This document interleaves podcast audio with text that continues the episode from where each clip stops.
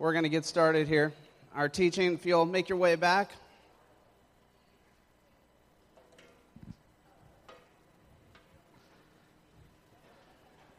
We've been walking through this series uh, called Disciple Shift, and we've been talking about how we're looking as a church to kind of shift what we're doing in the area of discipleship. And what I told you, my confession to you, that uh, really uh, for a long time in my ministry career, my thinking, my process, and kind of my knee-jerk approach was come to church, kind of like it, stay around, get plugged in a little bit, and then once it looks like you're really tracking well, then we say, hey, it's time to disciple them, and offer the invitation.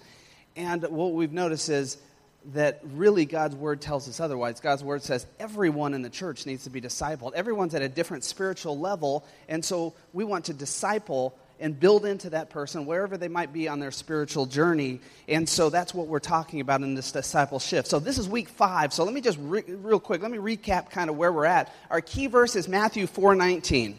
Follow me, Jesus said, and I will make you fishers of people. Follow me. This decision to say, that sounds like the way my life should be going, following Jesus Christ. We investigate who Jesus is through his word. We hear about that in church, maybe through a, a good conversation with a Christian friend. As we investigate that, there comes this moment where we make this choice to follow Jesus. The second part of that verse, though, Jesus says is, and I will make you. Jesus is saying to you, after you say yes to me, I want to follow you, Jesus is saying, now I would like to build into you. I'd like to transform you. If you're into sports, if you're into music, anything that's a skill-based type of thing, you have a coach or a leader, and basically, I mean, if they have a strong reputation and they have, uh, uh, and you trust them, what you do is you say, hey, I'm going to follow your program, and they say, great, now I'm going to build into you, um, and now I'm going to teach you how to do this skill set and to do it better. Now, we're not just talking about a skill set when it comes to our Christianity thing. We're talking about how we invest our lives fully. And that second part of that verse says, and I will make you, that Jesus will transform us. Ever been in a situation where you know Jesus is kind of speaking to you to transform something in your life, and you've just said, uh-uh, Jesus, no, no. I like the church and all, I like the music and all that kind of stuff, but this transformation thing is pushing me a little far, far, excuse me, far, that's my southern. So um, Jesus is saying to you, and I will make you. Um, please quiet Ray down here in the front. Then the third part of that verse, I will make you fishers of people. You know what Jesus is saying in that verse is, I don't want you to, to choose to follow me. I don't want to invest to build you up and to build into your life a, a new way of looking at life and giving you, uh, as he says, you know, life better than you could dream of is what God's word says in, four, in John ten ten. Just so you can kind of go around and play nice suburban living. He says that there's something more to life than that. I have a purpose. I have a mission for you. And so many of us believers sometimes, that's what we get wrapped up into. I'm going to follow Jesus. I'm going to kind of let him work on my life. And now I'm going to live a better moral life. And that's the extent of it. And God said, that moral life will serve you much better than the way maybe you would choose otherwise. But that's for the purpose of a, a mission I want to send you on to do the work of the kingdom. So that's kind of the journey we've been on. Now, to identify that, to just help us know where we're all at, and, and again, we've said categories don't work perfect for everyone. It's not that fluid. But for the sake of generalizations and helping us out, we have this, this graph I've been walking you through. So if you've been here with us, this is kind of review, but let me just recap it real quick. We have really spiritual, put spiritual on the head of all of these, spiritually dead. And that's defined by unbelief. That's somebody who has not yet said yes to Jesus Christ. They've not yet chosen to say, Jesus can be Lord of my life. I want to live my life that direction. We talk about this born-again experience. That's straight from God's word, the word born again, that there's a, a moment in our life when we surrender and we say yes to Christ, and in God's eyes, we are born again, born anew, your translation might say. And we immediately become what we're calling an infant Christian, a, a, a baby Christian. And just like if you have a baby right now, we have like three new babies floating around this church. I don't know, floating, maybe it's not the right term, but they're they're here, three new in the last several weeks. And how much can that infant really do on their own? Well, not a ton. So, some amazing little things. You know, they cry when they, they need something, and they, they, they kind of can grab onto a finger. But you're not leaving them at the house and saying, hey, I'm, we're out for the night. You know, kind of take care of things while we're gone. Fix yourself dinner. Uh, it just wouldn't work for an infant. And so we're saying it's really, infant Christianity, it's defined by ignorance. Not a bad term there. We're not being derogatory. We're simply saying they don't know yet about the things of the faith. So discipleship begins. We have to start building into people that are new to the faith. What does it mean to be a Christian? What does that look like? Um, what does the Bible have to say about things? Why does God say th- different things? And so we start building into them. A- at some point, as this kind of sticks and we start to learn about God, we become a child Christian as we're growing, just like in real life. A baby one, uh, eventually becomes a child. Um, but, again, a child's life is still somewhat defined by selfishness. Again, don't look at it as a name-calling derogatory term. It's just how it functions. We still kind of look at things through our own eyes. And in the church world, sometimes we can look at it and we think about it in terms of what's in it for me? What can the church do for me? What can God do for me? Now, those questions are important to ask, and they're not bad in and of themselves.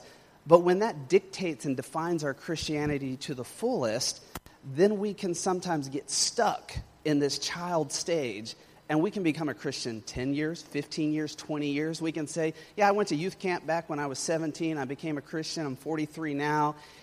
And yet we would say, I think my Christianity is still kind of defined by my own selfish approach. I look at what do I like about the church. I like the song. I like the preacher. I like this. I don't like this. It's hot in here today. It's not hot in here today. Um, that, I mean, we just look at everything from that perspective, and we can get stuck here. But once the mission of God, the work of the kingdom, once that starts to take root, we start to understand we have a purpose beyond ourselves, that selfish looking at things is not the totality of our Christian faith. We kind of graduate and we move on to this young adult stage where we start to look at things more from a mature perspective. Now, my son James, he's seventeen, as you know. He just got accepted to Liberty University, which is his first college. So we're we're kind of excited about getting accepted. Um, but here's the neat thing is we made James do everything on his application stage himself. Like, he had to call the school and set up visits, and, and he had to call and ask about things. So I mean, I'm not going to make those phone calls for you and fill out everything for you. Now, I'm thinking back. When James was four years old, six years old, ten years old, maybe even fourteen years old, I probably would not have done that. I would have kind of walked with him and helped him out in that process. I mean, I, at four years old, it probably would have been a rude parent if I'd say, you want to go to that preschool? Fill out the application. You know? Hey, show some initiative. It just wouldn't have made sense. But when we get to this stage, now we're looking at a young adult, right? Now we're looking at somebody who we have to start building into. And we have to start giving responsibility to do the work of the kingdom and do what God has called them to do. To say, hey, you have a purpose and you have a mission, but sit on the sideline and don't do anything is not discipleship. And so we start to see this here. And then as they go on, we, we've talked about this parent. Remember, we intentionally called it a parent, not an adult. Because we're not just talking about, well, I'm spiritually mature now. I've been in the church fifteen years, so I'm spiritually mature. What we're saying as a parent is, you are discipling someone else. A parent, by title, has a kid of their own through adoption. Uh, however it might have worked, you'd say, you have a kid, I'm a parent. And what we're saying here is this is defined by intentionality. I'm intentionally discipling and building into someone else. And so I want to ask you, just as a way of your own evaluation, before we move on and talk this morning where we're at, is where do you think you fit on this? Again, we understand as a staff and walking through this that these categories like aren't perfect to fit people in. But where do you think you fit? Where are you at? If you really self-evaluate, would you say, I've been in the church a long time, and I kind of feel like my Christianity, if I was honest with myself, is a bit selfish-oriented. I've popped in and out of churches for different reasons that if I boil it down to, I, I think they're kind of selfish. I've never really latched onto the mission. Maybe you've lacked onto the mission. You say, I'm a young adult, but man, I'm really I'm really scared to build into somebody because what if I do and I fail? What if like they don't grow like I'd hope they would grow? What's going to happen then? And that happens sometimes. So where are you? And to find that. Now, I want to walk you through this week's. If you have your, your sermon notes, um, just pull them out. And you might have had a panic attack when you looked at your sermon notes because they look kind of complex this morning, and there's a lot uh, in there. If you happen to get in here and you didn't get one, uh, just feel free to slip up your hand, and Mike will run like the wind to your seat, and, and which would be nice since it's hot in here this morning, and uh, he'll get you one. So just slip up your hand, and Mike will get you one. Um, this is going to kind of be a, a, an important morning for you to have those and to, to be able to take them home with you. this morning, so that'll be good. All right, so here's what I want you to do. This is the important part. If you miss this part right here, the whole sermon's going to be kind of tough for you. Take this right here, what we worked on, right here, okay?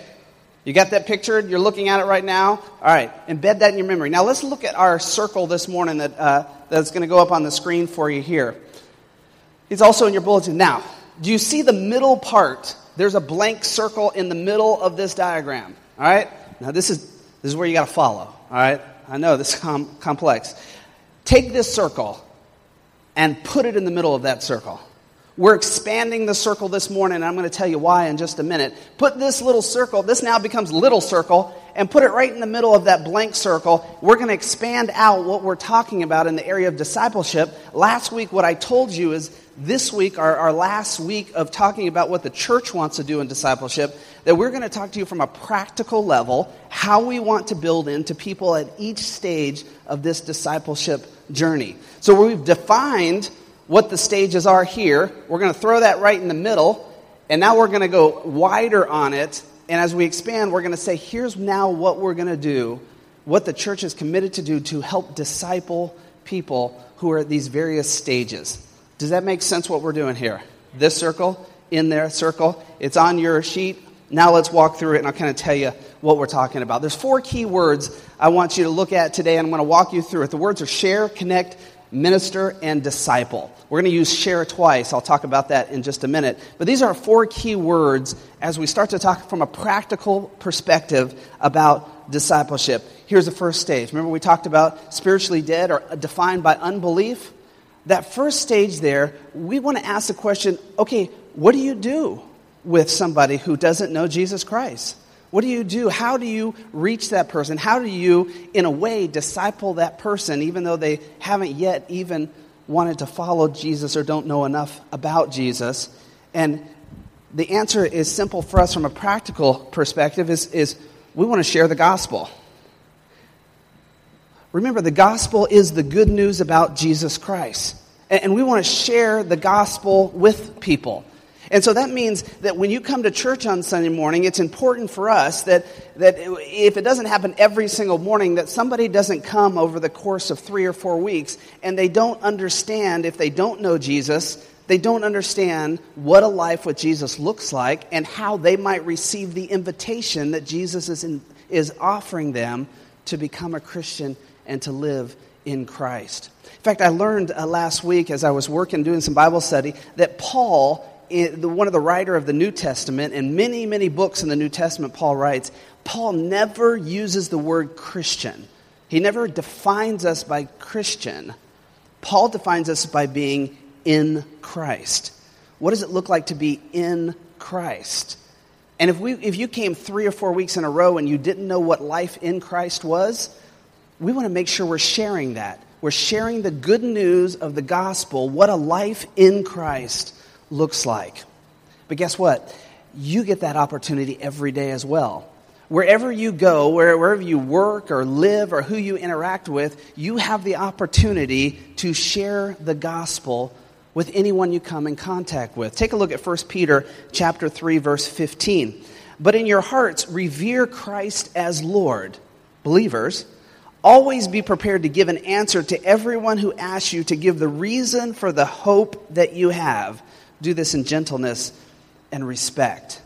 Notice how it's being written there. Have, uh, be ready to answer for the hope that you have. You know what we translate that into often? We translate that, that into, like, really be up on your Bible trivia.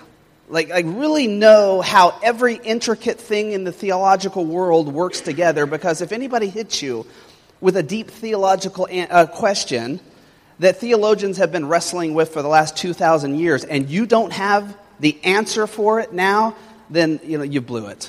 You blew it. That's not what the passage is saying. Do you know what the passage is really talking about? Share your testimony. Why did you become a Christian? Why did you cling to the hope of Jesus Christ? What does Christ have to offer your life on a daily basis? Tell people about that. Tell them about the hope that you have. Do you know that every single time somebody says something to you, something like, I'm just so stressed out, I don't know what to do. I, I'm, I am so desperately worried and anxious about whatever the case may be in their life. It's like this little opportunity to speak into their life. You don't have to flow out with three-point sermon and pick up, you know, like the music stand like this and go to town on them, but just to simply give them an answer for the hope you have. To say, you know, I used to really deal with worry. Let me tell you what Jesus brought in my life. And let me tell you how how this was removed from this this life, that being crippled to worry, and you share about the hope of Christ in your life. Somebody at your work just has a, a loss. They lost a family member, lost a co- close friend. And you say, you know, I, I had this moment in my life where I lost somebody close, uh, you know, a mother, a friend, whoever it may have been. Let me tell you how I walked through that. Let me tell you what the church did for me in the process, and how the, the Lord gave me this peace that passes understanding. And you share with them. What are you doing? Exactly what the verse is teaching us. We're sharing the gospel. We're sharing the good news of Jesus Christ and what he brought to our lives. And it's amazing how often, we don't think it'll happen, that the questions we get back are, can you tell me more about that? And we share with them more about that. So uh, we want to make sure we're sharing the Gospels with people who are far from God, people that don't know Jesus Christ. But then we have this this level where they become a Christian, they're born again, right? Maybe it happened on a Sunday morning. Maybe they, you know, it was just their own personal time with the Lord, and, and God kind of hit them in a way, youth camp, whatever the case may be, and they become an infant Christian. Well, what are we going to do for an infant Christian? Well, we want to use this same word that we want to share with them. We want to share different things with them. And the first thing we want to share with them is our life. We want to share our life. The best way for somebody, a new Christian, to know how to be a Christian and what Christianity has to bring to their life is by you sharing your life with them and them being able to see what it has to offer. It's a little bit different than a spiritual dead person. They may or may not have any interest in what God is doing in your life. But a new Christian will have interest. They'll want to know, how do you walk your days? How do you deal with certain things? How do you like? Where, how do you find time to read God's Word? And how does this prayer thing work?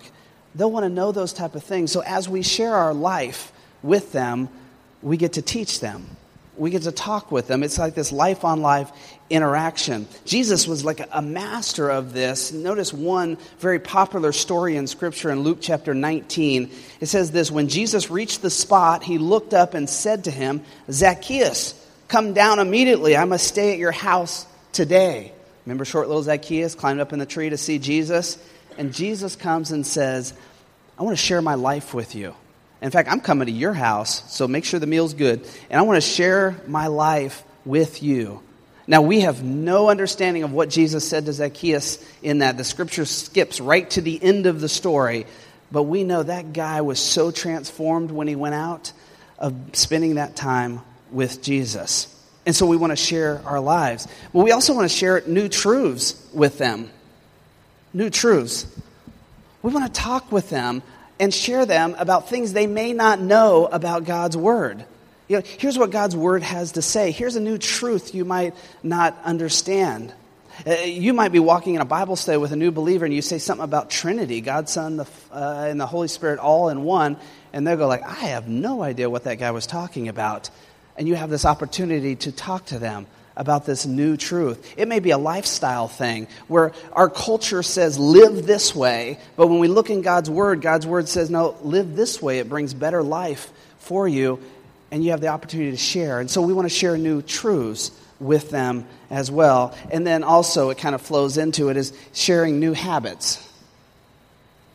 New habits. Now, I think I told you a, a while ago that the average Christian over the course of a week outside of like Sunday morning church when the Scripture might be read to you or your small group Bible study if you happen to go to one of those, the average Christian spends how long in God's Word, do you remember?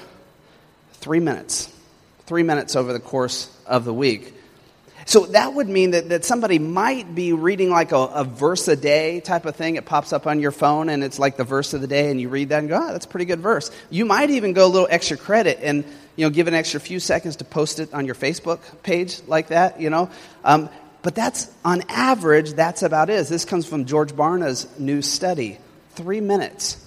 I, I'd love to tell you that it's like an epidemic that just kind of hits just the average Christian in general, But the average pastor over the course of the week, outside of sermon prep, is in God's Word about twelve minutes. That's, that's an average pastor committed to this. That's amazing. And so what we want to do with a new Christian is teach habits. Teach you how to how to read God's Word, how to get in God's Word. Asking questions like, hey, tell me three days a week that, that it would be good for you to read God's Word. What's a location that would be good for you? What's a time that would be good for you? And start to build and teach into new habits. Prayer. Let me teach you about prayer. Let me teach you about the simplicity of prayer and walking them through some of these new habits. What is communion at all? Why do we do communion? Why do we do it the way we do it? What is baptism? Why do we do that? When a little kid comes up on stage, Pastor Tom, and you dedicate that little kid, why don't you dunk that little kid like I've seen at other churches? We want to start teaching them new habits that we, when we look at God's Word and we see God's Word teaching us. So that's for a, a new Christian. Can I just tell you, I've been in church world long enough, and you have, that often what we do is somebody comes to know Jesus Christ, they become a Christian, they're very excited about that, and we kind of just sit back and say, all right, you're on your own, go. The great Christian bookstore down the road. Go, you know, grab yourself a Bible and maybe a book or two and let me know how it goes.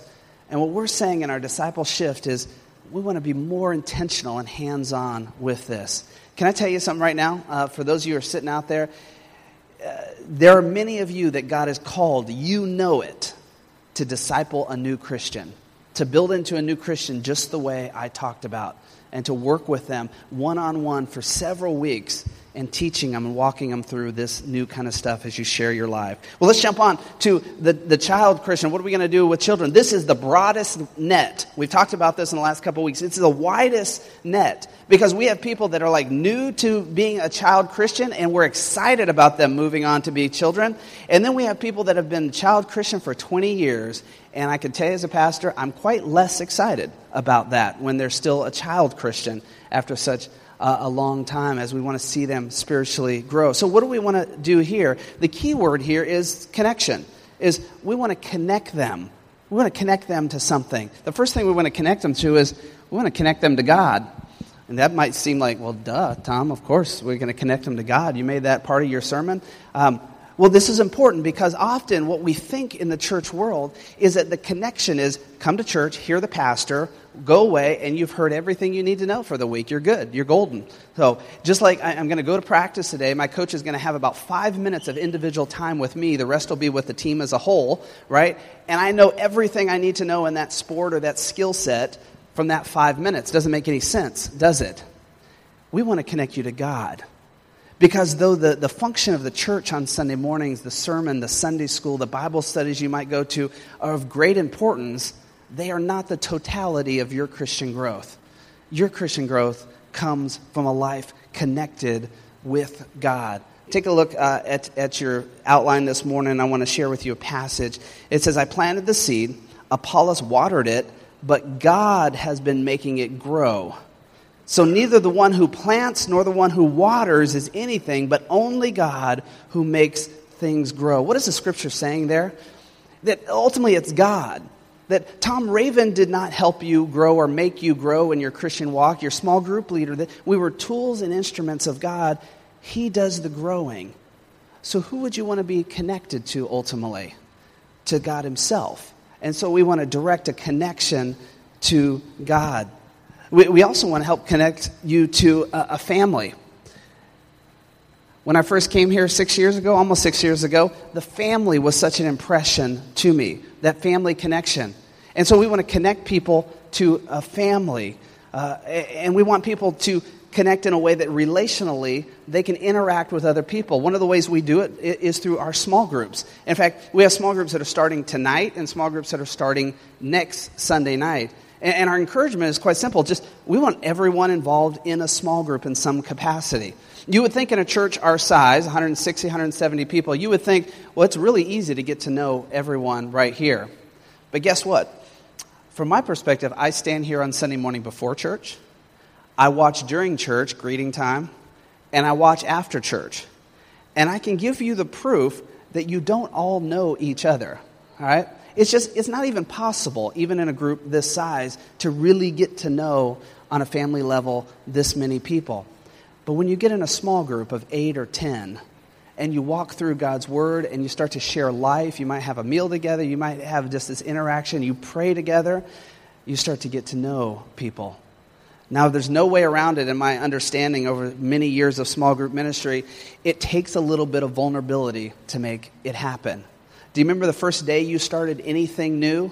And was there not a nervousness that came into it in your life? The nervousness of a small group is far uh, outvalued by the family atmosphere that it brings to your life. And so we encourage everyone to be in small group. That's an aspect of the family, but it's something we encourage uh, greatly. And then finally, and this is so significant to a child Christian, is connecting you to your purpose. To your purpose. In fact, I would say the dominant reason that most get stuck in this child stage in their Christian journey is because they don't understand their purpose and their mission as God has designed them. And when we look at God's word, we know that uh, Jesus says, my purpose is to come and seek and save the lost. He tells us at the end of Matthew, now go make disciples. And so we understand when we look at God's word, there's a clear mission and purpose for us. But like we've said the last four weeks, that we get caught up often in, I made a decision for Christ, I'm kind of growing, I go to small group, I go to church, and those type of things. Um, but I also kind of, I'm pretty comfortable just kind of hunkered down and living my life out wherever I live and that kind of thing. I mean, I've got little leagues, and I've got, you know, schools, and I've got kids, and I've got those kind of things. So God's purpose, it's kind of way down somewhere for maybe some other day. And what God is saying is we'll never really understand the power of our Christianity if we get stuck not knowing our purpose. Here's something we're going to do in just a couple weeks, and, and we're actually encouraging everyone to stay for it. On October ninth, right after church, we're asking you to stay. We're going to feed you. We're going to watch your kids. Um, that we means, like, not me, but them are going to watch your kids. Um, and we are basically going to walk through a spiritual evaluation assessment. We want you to learn, what is your spiritual gifts as defined by God's word? What is, what is really your heart? What's your abilities? What's your personality like? Sometimes we don't even know. What is your experiences and how does it play into it? Put all those those together, take the first letter, and it's our shape, S H A P E. And so that afternoon, we're basically going to walk you through so you can walk away and say, this is my shape for ministry.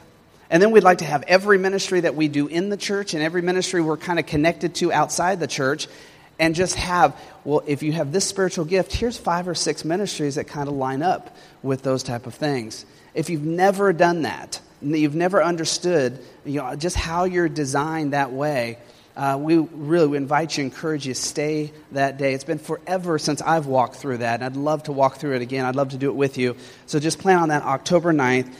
And our goal is to walk away and know our purpose. Ephesians four twelve says it this way, prepare God's people for works of service. Why? So that the body of Christ may be built up. That's our purpose in that. Now, I, I'm into to sports and competition and all that, and I'm amazed how many times we think God has empowered us or gifted us in some skill set thing so that we can win, so that we can do well. So that we can do something in that skill set we hadn't done before. And really God's saying in his word here, no, I, whatever I gifted you with, I gifted you to build up the body of Christ, to do the works of service. Our fourth area is, is our young adults. And here we want to start building into their mission. If you're twenty-one years old, right, and I go over to your house and your parents are making dinner for us all, and, and you invited me, and I look over, and your mom is like reaching over and cutting up your meat for you, and if your mom's pushing your veggies around so they don't touch the other food, I might walk, a go, walk away and go, hmm, I'm not sure how this is functioning for this twenty-one-year-old. Um, it seems like at this point they'd be cutting up their own meat and pushing their own veggies around the plate. At this point, we want to start allowing young adults to grow and build in their purpose and in their ministry. We've, we've looked at this and said, hey, they're growing in their spiritual walk. They're plugged into the church. They're, they're growing in their own disciplines. Um, but they've really latched onto this purpose and mission. Matthew sixteen says this, then Jesus said to his disciples, whoever wants to be my disciple must deny themselves, take up their cross, and follow me. For whoever wants to save their life will lose it, but whoever loses their life for my for me will find it. You know what that verse is talking about? takes a lot of commitment and dedication when we start saying, I want to be a part of the purpose and the mission that God has for me. It's more about kind of denying my own focus and my own goals and my own mission that I might have had and looking at the mission of Christ. And so these three things that we want to do is we want to equip for ministry here. Minister is the word. Excuse me, I missed that. We want to equip. Um, equip. I get really nervous up here about spelling in front of you. Really nervous. So I'm just going to blur them together and then it'll look all right. We want to equip for ministry. Help you understand how to minister. Can I just be honest with you? I became a Christian when I was seventeen years old. I started youth pastoring like at eighteen, a year later, this little junior high ministry. I didn't have a clue what I was doing. I was basically throwing bouncy balls out and saying, have fun, and I'll have a verse for you at the end. Um, that's about what I knew to do at the time. I went four years working in that junior high ministry and some high school towards the end of that, and then I went on to seminary. And when I was in seminary, I took another youth ministry position. Do you know it wasn't until that youth ministry position, I'm now five years into my ministry career, six years, six and a half years into being a Christian, the first time anyone in my life ever said, I want to kind of equip you to be, I think I think you have some gifting to be a good youth pastor, but I'd, I'd like to kind of equip you and teach you how to be a better youth pastor. Six years. Um, now, does that mean that we didn't do some good ministry and the Lord didn't bless it? I'm sure they did, but man, I would like to have known at eighteen, nineteen, twenty, some of the stuff I started to learn at twenty-three years old. We want to equip you and build into you. October ninth, one of the first part of equipping you is helping you know how you're designed. And so again, that'll be an important morning for us. We also want to provide ministry opportunities. Imagine if we equipped you for ministry, but we never allowed you to actually minister. Like, like your coach really equipped you. You're ready to play shortstop, be the starting shortstop, and your coach said, nah, just sit the bench today.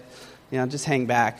You know, it wouldn't make a lot of sense. So we want to provide ministry opportunities for you. And we have lots of them in the church, but many that we're connected with that are outside the church. And then we want to just release you to do ministry. That means when we say release you, that, that we're going to start allowing you to be the one that takes leadership and, and control and design of these different ministries. And we'll keep building into you in the process.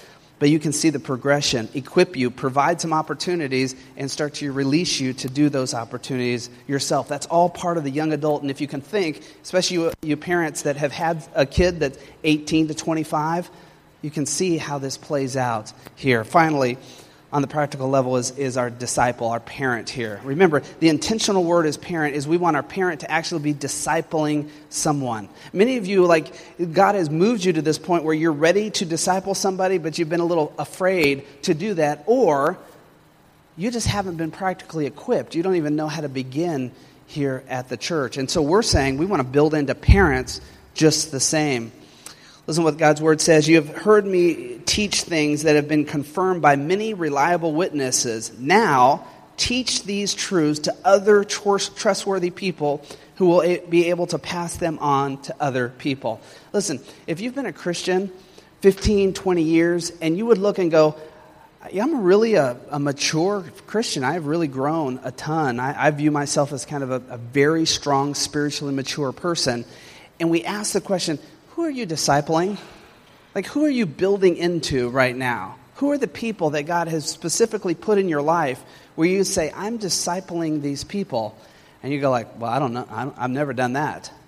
Then God would say, well, we got a farther journey to go on in the spiritual maturity process. Because what God's word is telling us here is now turn around and teach somebody else. So what do we want to do in the disciple side is we want to explain this process to you.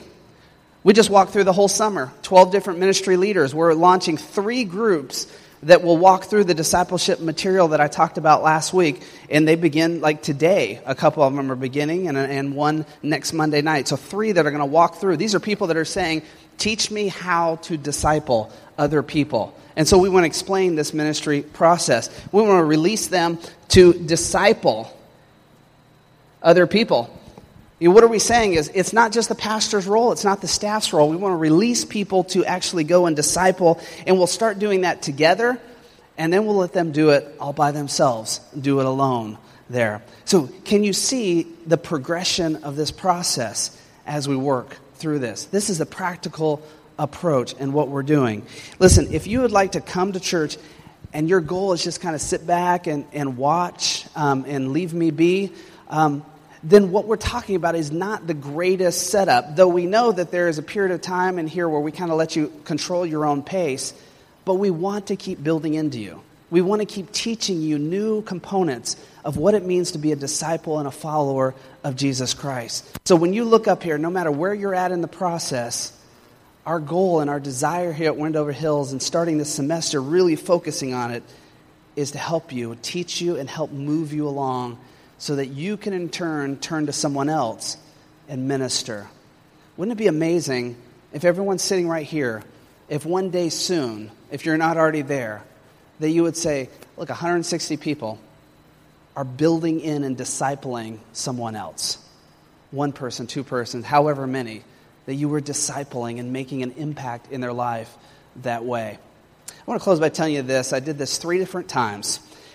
I did it with the board, I did it with the staff, and I did it with the ministry leaders. I asked them the question, tell me about the most significant ministry experience that you had. So it was somewhere around thirty people when you add them all together in our church. Tell me about the most significant ministry experience you've ever had.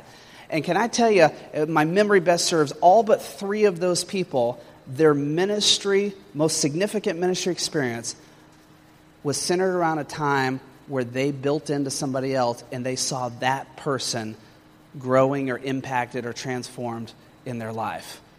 The, the, the proof is there that the most significant thing we do in the work of kingdom is when we do the service of the kingdom and when we disciple and build in to other people the truths of Jesus Christ. That's our journey, and that's our direction. Now, next week, um, significant week to be at. I'm kind of done for five weeks. I'm done telling you a little bit about what the church is going to do, what our focus is, what we're committed to as a staff, a board, a ministry, and, and where we're headed in this process. Next week, I want to say, talk to you for the, the final sermon in this series. I want to talk to you in the sense of what's your role now. And so I encourage you, significant, significant morning to, to be here and to, to finish off this series next Sunday morning. So I uh, will look forward to that. But let me pray for you on this. And uh, while I'm praying, I want to invite you to just really evaluate, where are you in this process? And where is it God has been kind of challenging you, encouraging you to move forward? Let's pray. Father, thank you for uh, this disciple shift. Thank you for the, what we've walked through for five weeks. And Father, I just uh, want to pray, Lord, that first of all, that we could rightfully self-identify where we're at in this journey. Lord, some of the hardest times in my spiritual journey, in my life with you over the last twenty plus years, have been the times where I stopped and identified where I was at. And I had to say, Lord, now challenge me. I didn't always like your challenge, Lord. I didn't like your push. I never got off the idea that your your your challenges often are around time and energy. And Lord, but the blessing that has come on the times where I've walked forward. I pray that on every person at Wendover Hills this morning, they would latch on to that and move forward as they look at this, the charts, and as they look at the things that we've been teaching through and working through. So Father, bless each person here in that area. Lord, specifically, I go ahead of you and ask that you would bless next Sunday, as I think it'll be a challenging morning for all of us who call Wendover Hills home. So Lord, would you bless us this week? We pray it in your Son's name. Amen. Amen. Well, thank you for that. It's been a joy the last five weeks. If you've missed any of the sermons, if this is like your first sermon in the series, then you really, you it's like hitting book five in a series. Um, please go to our website, wendover hills dot org, and just listen to the other ones, get caught up, see the progression of what we've been talking about the last five weeks, and you'll be ready to go next Sunday when we talk about uh, the, the other focus. Hey, I've got one more announcement, but in order to do that, I want to invite uh, uh, one of our special friends up that, that this guy does just so much at Wendover Hills, um, but you don't see it as much because he, he does it outside of the church. Um, and, and we're he's kind of guiding and leading in a ministry specifically this month that has a goal in it. And I want to invite, if I could, John Cruikshank to come up and share with you uh, a little bit about that. So, John, would you come on up and share with us?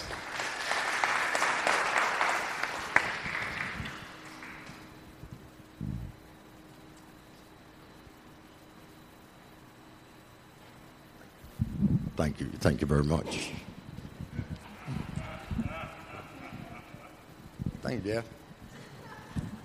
Tom said I could have thirty minutes up here tonight. Is that all right? I, uh, as you know, I work at uh, Lot twenty-five forty, and uh, I get to meet a lot of people there, and and, uh, and I really, really like messing with the little kids because uh, they don't know how to take me, you know. And uh, just a couple weeks ago, I was uh, in this store. It wasn't a pantry time, but there was some parents, and they had a, a small kid with him, probably five, six years old. And uh, everywhere I walked, uh, I'd kind of run into him, and he'd just look at me and just kind of, it was like, who are you?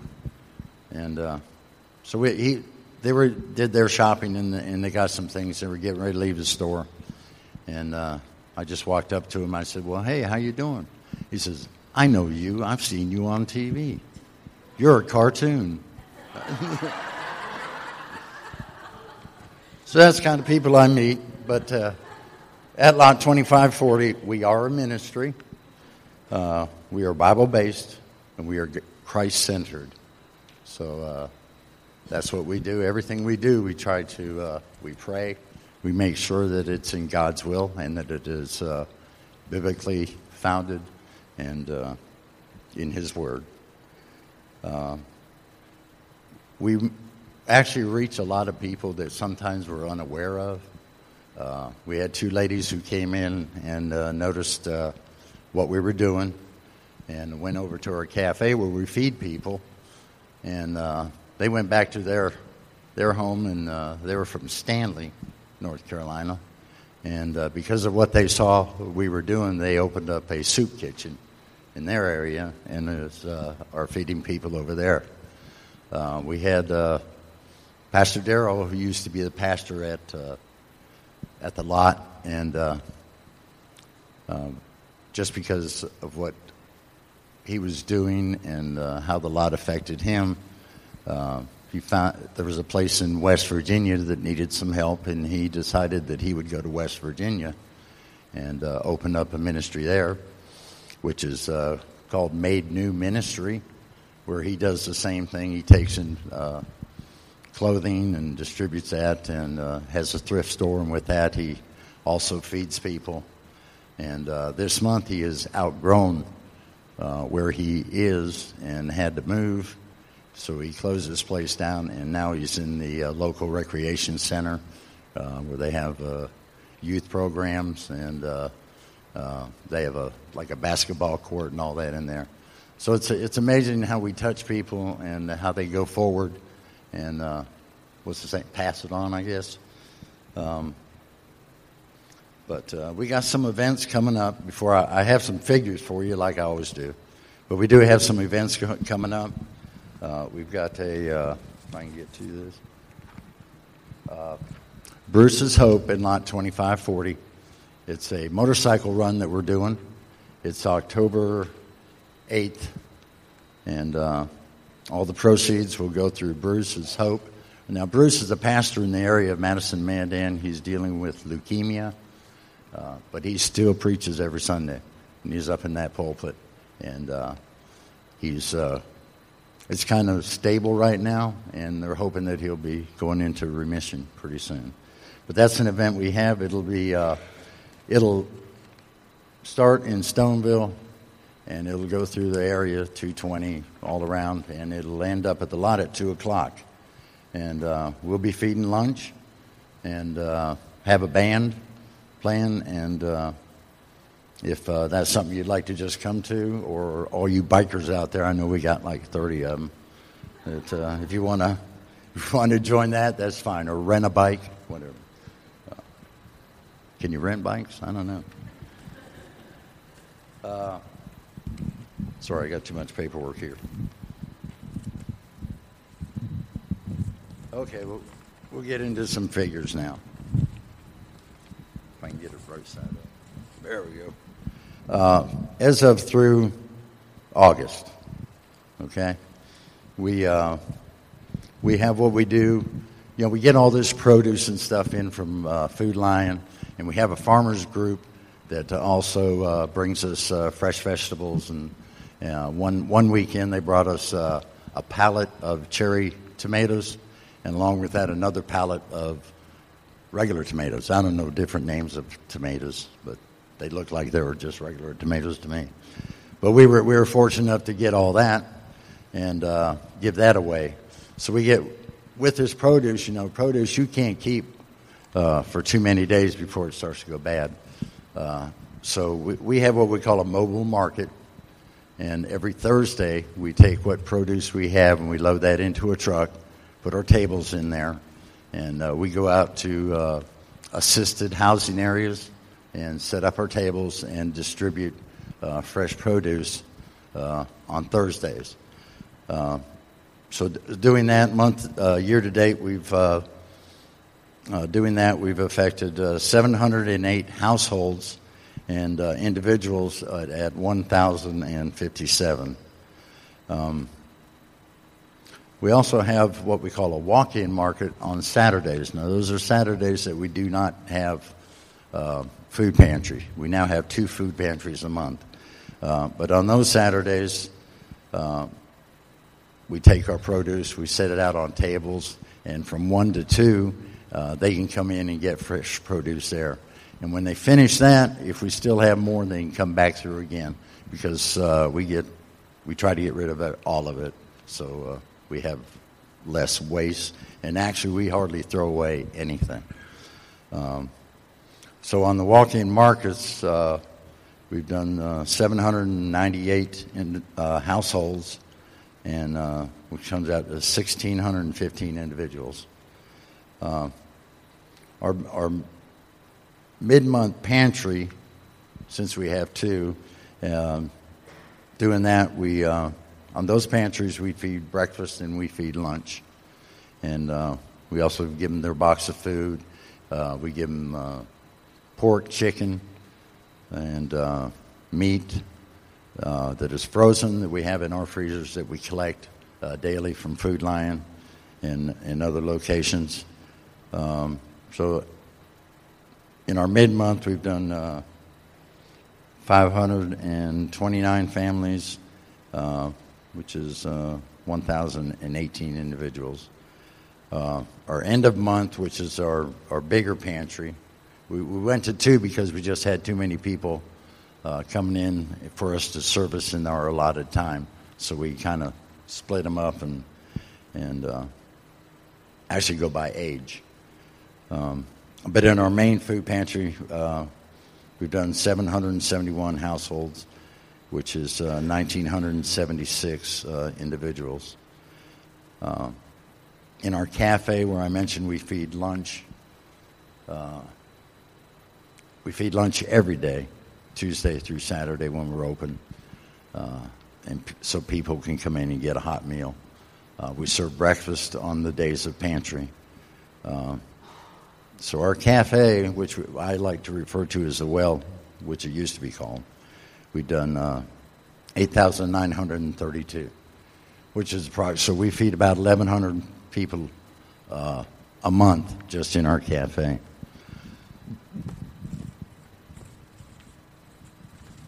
So, so now we get to last year versus this year. Uh, in twenty fifteen, now this is just for our pantries. Uh, last year, we households we did uh, six hundred seventy-eight uh, individuals, was one thousand five hundred ninety-two.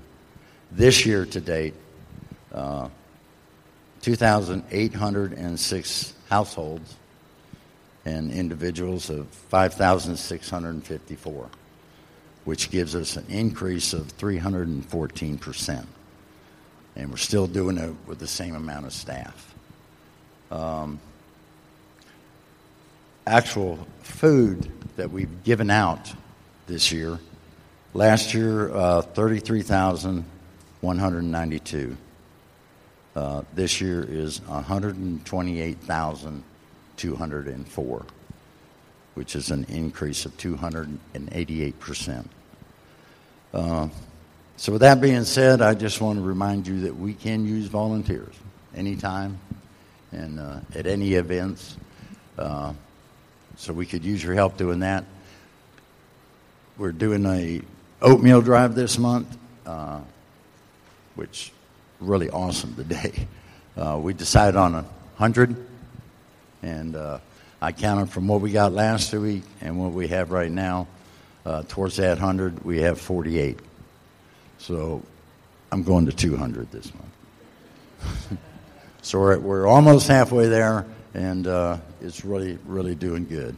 Uh, one thing I did fail to mention, every Thanksgiving we always have a big uh, Thanksgiving uh, pantry where we give them, with the help of the uh, Chamber of Commerce, we uh, give out turkey and a box of food, which actually the Chamber of Commerce pays for and boxes for us. So that's a month that we don't have to buy any food or uh, anything like that, but we still do our pro- produce stuff. Um, and we do that every year, and we feed two hundred, two hundred fifty families on that one day.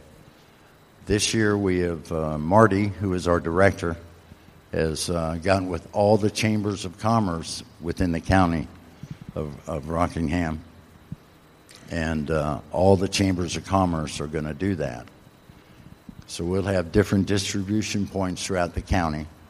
Uh, we'll have uh, areas where we'll collect food and, and other things, because we will still be doing the produce with them also. So we plan on feeding twenty-five hundred families this year for Thanksgiving, uh, giving them a turkey and a box of food. So uh, we are we are growing. We're growing rapidly. And it's it's not us, it's God that is doing it. So we must be doing something right. Okay? Thank you very much. Um,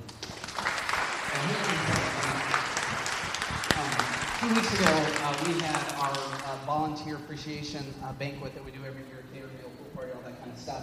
And uh, John, who's uh, battled some, some illness stuff over the course of this year, was, was still dealing with it, wasn't able to be at that. That's pretty cool, because I mean, he's battled some of these things that are crazy. Um, And yet he doesn't miss a beat in these ministries. He keeps saving his energy, and, and, and anyhow, that's a cool story for him to tell you. Um, but at that banquet, we hand out these things called the Wendy's Awards. They're kind of fun, made-up awards uh, for uh, the, the, the people have done different things volunteering over the course of the year. But our one kind of serious award uh, that we'd like to do is our Volunteer of the Year Award. And John was not there that Sunday at that party to get that award, and so we thought we'll save it for the right time. Um, because he'll never let me do this if I ask him, um, so I just decided not to tell him. So, uh, but this morning, John, we wanted to uh, award you your award from a few weeks ago. Our